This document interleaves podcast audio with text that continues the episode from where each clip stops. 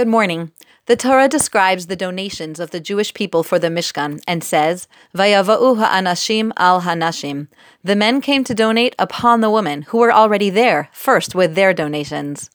The Malbim draws our attention to the greatness of the women of that generation, who, when they were asked to donate their jewelry for the Egel Hazahav, the golden calf, refused forcefully and yet, when it came time to donate their jewelry for the Mishkan, they joyfully were the first ones to do so.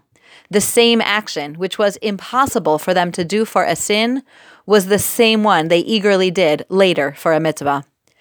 We may not be on the same level as the women of the Midbar, but I do think that we experience the same quality of doing so much more in our capacity as mothers than we were able to do earlier just for ourselves.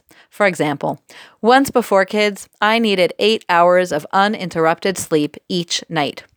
But once I had children, I was able to wake up at night, over and over, and still be okay. I'm sure you each have similar stories. It's amazing how we've grown and changed and stretched ourselves to be bigger and better as we give to our families.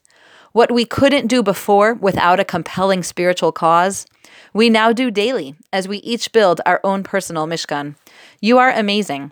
And what you, as the wife and mother of your home, bring yourself to do is amazing too. And that really is your inheritance as the daughter of the woman in the midbar. Have a wonderful day.